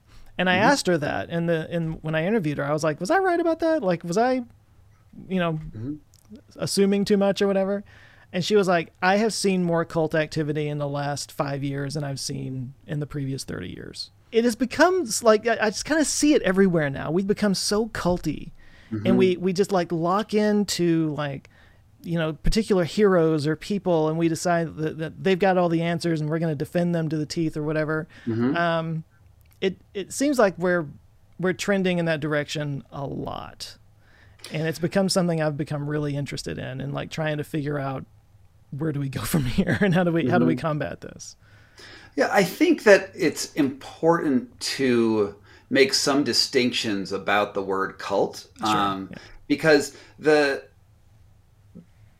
you know, we're certainly becoming fragmented as a society and siloed in our information, right? We're, we're, we're everyone's niche now. Yeah. Um, and, and I, th- my understanding of a cult is you need to have a reified worldview. This is super important. You need a one thing that explains everything about the world. And I, mm-hmm. my specialty has been in Buddhist and spiritual cults, right? So yeah. in Buddhism, when you're going to get a, get a Buddhist cult, it's that the world is Maya, uh, which means an illusion, and I can show you what true reality is. And this is also, you know, Christian cults, same thing. Everyone is damned. This is the pathway to heaven. This is the ultimate reality, and you don't know it. There's also, you know, the historical cults where where where you say history has formed you to think like this but real reality is that. it's a yeah, sort of matrix yeah. or and you need I feel like you have to have this as a prerequisite to really get culty behavior because um, it's what takes people out of reality. I, am probably expanding the definition of cult quite a bit when I use it in that way, but um, I guess it's more about just like falling into groupthink mm-hmm. and mm-hmm. um, siloing your information to only fit what you you know want to believe. Mm-hmm. And uh, I, I've made the argument that with you know, we were talking about the positives of social media earlier. One of the negatives is we're kind of brainwashing ourselves. Totally. You know, just mm-hmm. on accident, but like just mm-hmm. I'm only going to listen to what I want to hear because life is hard mm-hmm. and I just want to be comforted. Mm-hmm. And so we mm-hmm. just, uh, yeah. Yeah. We're stuck in these information silos and we don't. I, and I try to break out of it intellectually myself, right? But it's hard. It's mm-hmm. really hard to see. Like even the algorithms won't like. Mm, no, you're not going to look at the MAGA thing. No, I'm sorry. We're not. Gonna, we're going to direct you to this other. Like you, it's it's it's we're so stuck in the way we think, and and and this is where we talk about the reification. When I, what I mentioned earlier, we are getting reified because we do believe the world is so siloed that like, you know. Uh, either masks destroyed America or they made America yeah, yeah. safer. I mean, I don't know. Like, like that was so ridiculously divisive on like something that most people should have just shrugged at. Like, you know, mm maybe maybe in a different administration, people would have been like, "All right, this sucks." But we'll do it for a little bit. But then it, it becomes the they become these flashpoints that it's really difficult to see outside, and then we police it from the inside. Like I don't know if you've read the book "Coddling of the American Mind," which is super great, and and it, it looks at um, liberal movements in universities. It's written by two liberals, but they're trying to like point out the groupthink among liberals, mm. which is I think you have to critique your own group. Sure, right? yeah, totally. And and it looks at how um, universities, you know, you, you, it's like you know. Black Lives Matter. That that administrator is a racist, and then they, they like double and triple down. Can't see any good action that administrator is trying to do, and will escalate all the way to violence. Yeah. And if somebody like if, if a professor says something that is will get them minorly me too I don't know what they did. They did something minor me too that yeah, yeah. 10 years ago we've been like, yeah, all right, that sort of sucks, but like you're not the worst person in the world. But then this person had this minor me too movement and then no one will defend them mm-hmm. on their in group because if they defend them, they then they are the bad person too. Yeah. Or that person is like, oh, that per, that economics professor is a little too liberal okay so that or a little too conservative and and therefore he's a fascist right? And now no one's going to defend the fascist and then, then and then anyone who does you kick them out of the group. And this is what's super scary mm-hmm. uh, in the left and the right. Is like you know we have the RINO republicans right? The, people are like maybe we've gone a little too far guys. What do you think? Uh, and and they're like they're kicked out. And it's it, and we also do this on the left. And i honestly i don't know how to get out of it mm-hmm. because mm-hmm. I, I don't I don't think any group think is smart. Like, like, like if you're thinking like other people, it's because you're thinking emotionally. You're not looking at data, and it's it's both sides don't work on data, and I'm terrified. Mm-hmm. I find that when you're, you know, trying to cross the aisle and talk to somebody who uh, might not politically be on the same side as you, if you if you keep it to policy and not politics, mm-hmm. And and keep identity and personalities out of it and everything, but mm-hmm. just focus on like, you know, what is is this move a good or a bad move? You know, mm-hmm. um, you find that people actually align with you a lot more than they think they do. Like they they, sure. they tend to like fall into personality patterns and and you know follow certain specific individuals because of politics or whatever group think. Mm-hmm. But but when it comes down to it, when you say like you know should we have X Y Z tax rate? Uh, should mm-hmm. we do this? Should we do that? It's like, well, yeah, that, that makes sense. It's like, okay, well, mm-hmm. but this guy you're voting yeah. against is the one that wants to do that. So, you know, you know? Yeah, should, should we keep tons of black people in prison, right? Like way more black people. There's, there's whole, like, there's a whole Republican prison reform lobby that's mm-hmm. out there and and you know i don't necessarily like everything they say but like no they're actually trying to work on the issue and they have some ideas that are not bad right sure and yeah. and, and there there is absolutely common ground out there and i think you're right it's when you talk about policy like this is the problem but if mm-hmm. instead you say lauren boebert thinks we should do this yeah. or something like yeah. it's like it's like you know everyone just loses their freaking mind yeah it's like take identity out of it as much as possible and just make mm-hmm. it about the mm-hmm. specific things yeah if um, we can. But the other problem with social media is everything's about identity, right? Yeah. Every everyone's a, a, star. I mean, I know I'm talking to a legitimate YouTube star here, so you know, not but, me, but everybody else. but everyone is like everyone thinks that they're everyone needs a hot take. Everyone needs yeah. to know. Yeah. You can't like when was the last time you admitted you were wrong on on a YouTube channel, and then like and then like you suddenly saw like you got a thousand comments being like, I can't believe you were wrong. You wrong. And it's like, dude, I'm, I'm wrong all the time. Yeah, yeah, yeah, yeah, this is just when I admitted it. Oh mm. Oh my God. yeah, there was um, somebody I would love to have on this uh, podcast is uh, uh, another science communicator named Sabine Hossenfelder. She um, she's an actual physicist and she did a video about the double slit experiment or, or one of those or, or the delayed choice mm. quantum experiment anyway um, and she kind of referenced my video because i got some things wrong or i had hmm. made some wrong assumptions or whatever and i got all of these tweets sitting i was like oh sabine called you out blah blah blah and i'm like then listen to her yeah mm-hmm. don't listen to me she's an actual hmm. physicist you know? mm-hmm. like i don't have a an, an ego about that you know um, but I've become really interested in um, the attention economy lately. Like I've been reading a lot about it and getting some books that I'll take a year to read. But um, it's again, it's more of it's more of a systems thing. Um, when people are incentivized to be um, controversial, they're going to be more controversial. Mm-hmm. If they're incentivized to pile on in some kind of like my argument would be that yes, cancel culture is kind of a thing, but it's really more just everybody trying to use the systems and mm-hmm. networks that are in place to build their own right. fake internet points, and mm-hmm. you know. Uh, mm-hmm. It's really just about the attention economy, and like mm-hmm. the, the most valuable thing is attention, and everybody knows that like you know every, everybody that's five years old knows that the best way to get attention is to mm-hmm. you know mm-hmm. take a marker and draw it on the wall or go punch another kid or something you know and and so mm-hmm. when you incentivize that kind of behavior you're going to see a lot more of it mm-hmm. um, that's that's become a thing I've, i have really become interested in because I, I I I really think the most valuable commodity in the world today is attention the way things are set up and people yeah they tried to make it they, they, i think you know facebook is, is the, the, progenitor of this right they they realized that they didn't have a business model but they but eventually they could sell stuff if they just took all of your time and your commercial mm-hmm. activity migrated to them i mean you know other people are involved with this as well um, yeah it is terrifying that that and, and, also i mean i think you did a video on this too on, you did something about shorts uh, where oh, yeah, everyone's yeah. trying everyone's trying to become tiktok right yeah. it's, it's like not only do we have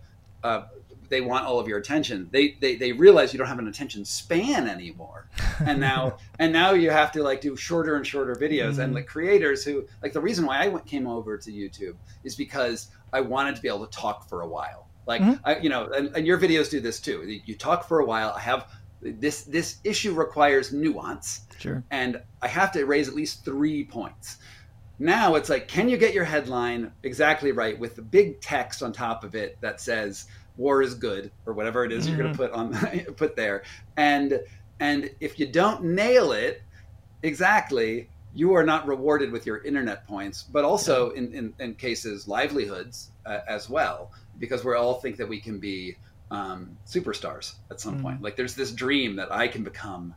People would love me if I if I if they I will get the likes if they just you know if I just get the right combination. And I also think there's a, sort of a gambling addiction involved with this. Mm. It's not mm. only the attention economy, which is, which is totally you're right, but also this sense is that we we hear about the 14 year old who did a funny dance on TikTok or whatever and it was it seemed like a low effort thing and then they got a million followers and and, and now they're they're famous and we we say that over and over again it's the same dopamine hit as mm-hmm. gambling because there's a lot mm-hmm. of dumb 13 year olds doing dumb dances it's not everyone who gets it but it's the same thing as buying a lottery ticket and we're just ding ding we're, yeah. we're, we're, we're pulling that lever over and over again and I it's that that's also terrifying. And we are you know internet addicted.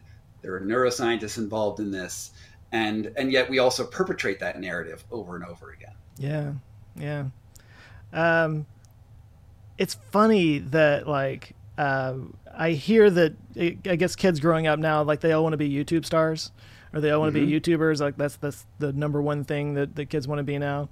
Um, because I grew up wanting to be a filmmaker. I wanted to make like movies and win Oscars and all that, you know.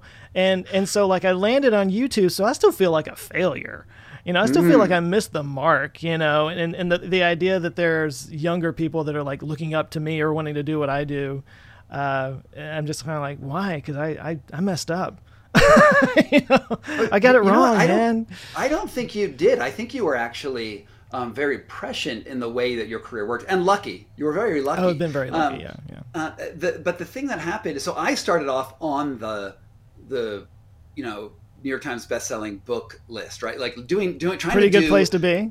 Yeah, no, it's good, but I wanted to be the serious investigative journalist who eventually wrote for the New Yorker, right? Like that yeah. was that was like very similar um, ambitions as you mm. uh, to begin with. But one thing that we've seen in the sort of the destruction of of media empires is that those prestige things are no longer effective yeah at, at, doing anything because now the New Yorker is also competing with the same thumbnail as everyone else on. Mm-hmm. I, I, don't. They're not on Twitter anymore. I don't know, but you know, on wherever it is, and it's the individual reporters who have social media followings that now are wagging the dog for better and worse, and you yeah. see the destruction of media where it used to be like there were laws saying that you had to release news content in certain ways that was centralized and then there was editors being like oh well I had pushback early in my career all the time, being like, well, can we say this because it's not fair? And like, blah, blah, blah. And there was like a discussion that would go on before you would put it out to your big community because mm-hmm. you had a responsibility or a news person. That is dead. Yeah. Fact checking is basically dead in terms of like the formal system that used to exist. And and now I'm seeing the value of social media in a way that I didn't before. Like I know in my first couple of books that someone would be like, a podcaster wants to talk to me. I'm only talking to Steve Inskeep at NPR, right? and now it's like, please put me on Rogan. Rogan, please, my friend. I am good. But that's the attention economy, because yes. you can get more attention yes. on places like that. Yes. Um, and but your Oscar dreams are, you know, we, are looking at the Oscars fall apart, right? Will Smith punches. I know, somebody, yeah. That's the story. It's not it's, the Oscar. It's actually really funny because like it, it used to be. I mean, I used to go to Academy sponsored events. I mean, I'm in Dallas, so it's not like a big deal or anything. But but like they would host events here where you would go to the movie theater and they would you know show the Oscars and we'd get all dressed up and everything. It was like mm-hmm. a whole thing. Um, I mean, it was it, it was it was an event for me. It was it was something I paid a mm-hmm. lot of attention to. I have barely watched the last few Oscars and, and or or cared at all about what won. Mm-hmm. Um, mm-hmm. So I think you're right. I think it's legitimacy or it's importance has has slipped quite a bit. Um, mm-hmm. And I don't know if that has anything to do with the rise of social media and whatnot, but like um, the media landscape in general is just it's still the wild west. We're still trying to figure it all out. Yeah, I mean it's pushing to streaming services, which are now are fragmenting, and we're going to see yeah. the streaming services go into like all sorts of different directions, um, and it yeah, it's going to be ultimately personality driven. It's going to be the person with the most ability to get engagement, and also the the social media platform that participates with them. Because like I, I really loved your shorts video because it just showed me how you know one little tweak in the algorithm and you you you, you destroy giants. Like you can just mm-hmm. like you know, it, it could just, it just, we're, we're only interested in shorts now. So I don't care about your long video. And it's funny, I started my YouTube channel on the same week that your numbers started like arbitrarily dropping. well, thanks. You took all my views. you bastard. Um, and uh, well, I don't really do that. Um, but like, it's it, we're not we're not talking with nuance. We're being, you know, they're trying to sap our attention, mm-hmm. and they don't want really meaningful attention, right? They don't really want you to to think deeply and meditate and sleep on something and like they want you just to go to the like i'm so driven i'm so like like i'm in fight or flight and i'll flip this again i'm in fight or flight and i'll flip this again i'm in fight or flight yeah. um oh which re- totally reminds me of another I'll do a segue for a second here. So I wrote this book, The Wedge, where I was talking about the neurology of of internet addiction, and oh, okay. this was weird, right? Where where the the that your brain is the fight or flight um, system and the rest and digest system. You only have two systems that your body sort of works on, um, and it's innervated by the vagus nerve. Um, the focal length of your uh, of your lens in your eye, which focuses something far to near, will if it's close, if it's focused on a close thing, it automatically triggers your fight or flight responses more than something that is distant if you're hmm. looking at it. So, and this, you know, think about the lion in the savannah. Sure, yeah. Lion's way over there and it's way less scary when it's like half a mile away.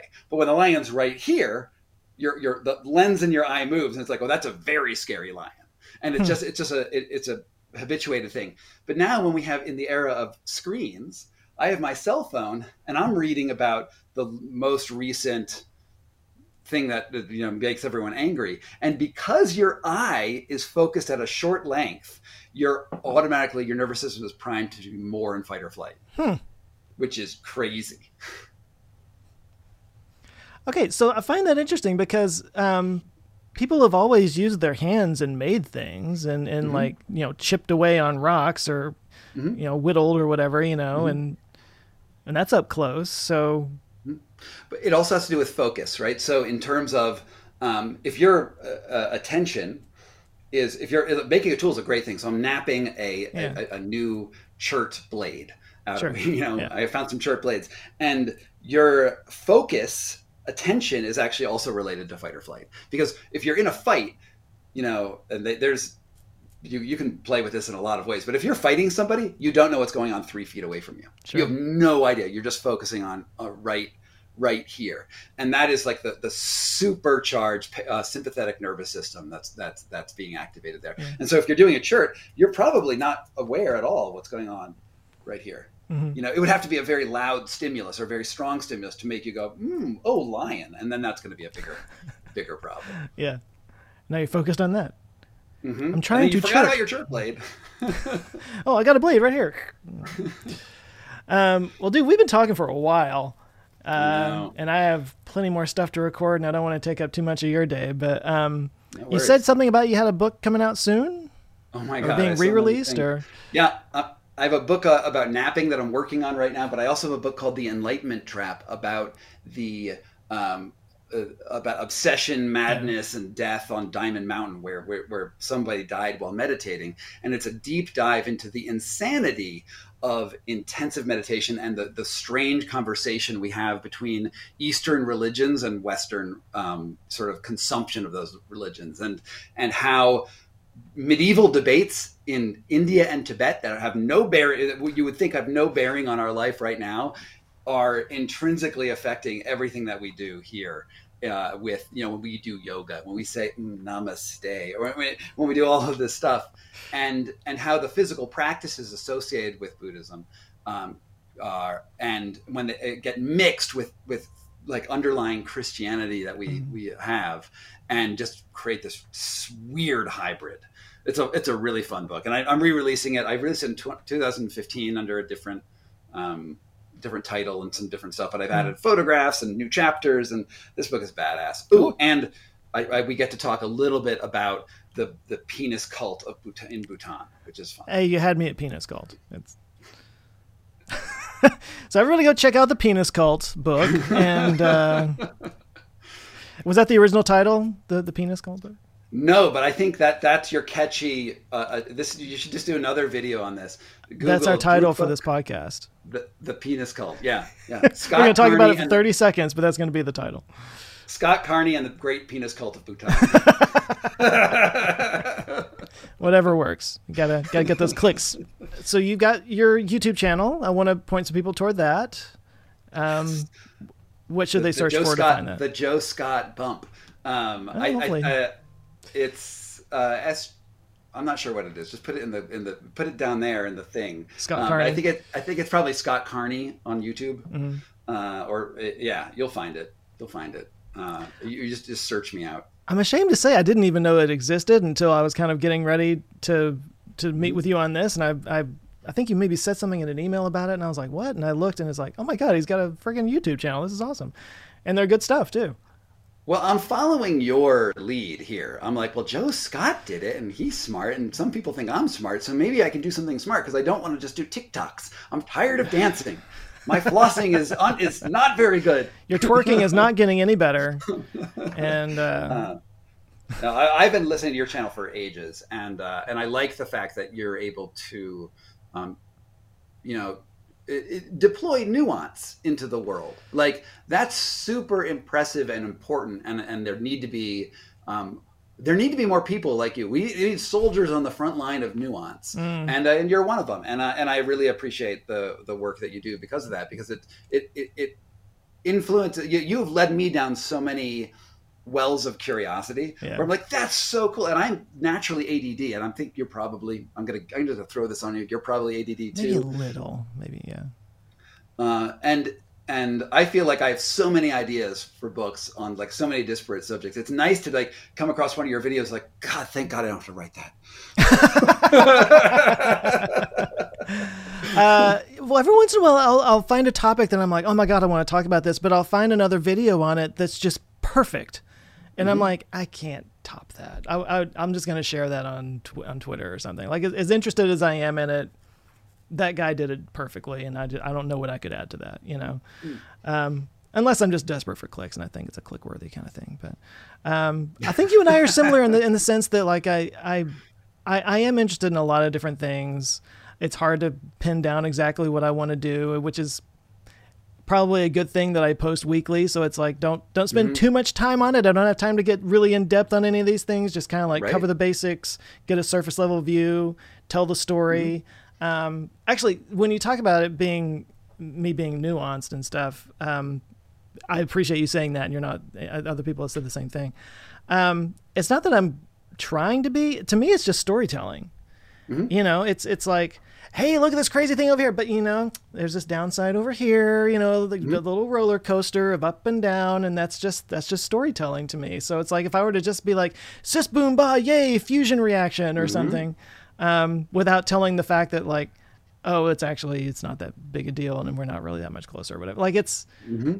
um, it, that's not as interesting to me. To me, it's a lot more interesting mm-hmm. to kind of like cover all the all the different angles and and pin them against each other and all that kind yeah. of stuff. Um, well, it, it, also is more fun to have nuance and to think about things a little bit more complexly because if they're if we lived in a world that had all the answers, then what the hell are we doing? right? And and and this is actually also one of the things that I write about in the Enlightenment Trap is like and and a lot of the works, even my wife's book about Sasquatch, is sort yeah. of weirdly touches on this. Is that when you have the answers and you know that you're right, then you've arrived. And so, what's the point? Yeah. Life's boring after that. But anyway, you need to go. You have stuff to do. You're a busy guy, uh, and uh, yeah, I just, uh, just thank you so much for having me on. This has been a blast. Oh, I love the book, and and for the record, anybody listening, go read it. It's great, and I'm gonna have to check out some of your others actually. I know. Have me on anytime you want to talk about cults, organ trafficking, ice baths. You know, See, you, you cover so many Come different on, things. We're gonna have to have you on several times. All, All right, right, Scott. This has been great. Thanks so much, Joe. We'll have to do it again sometime.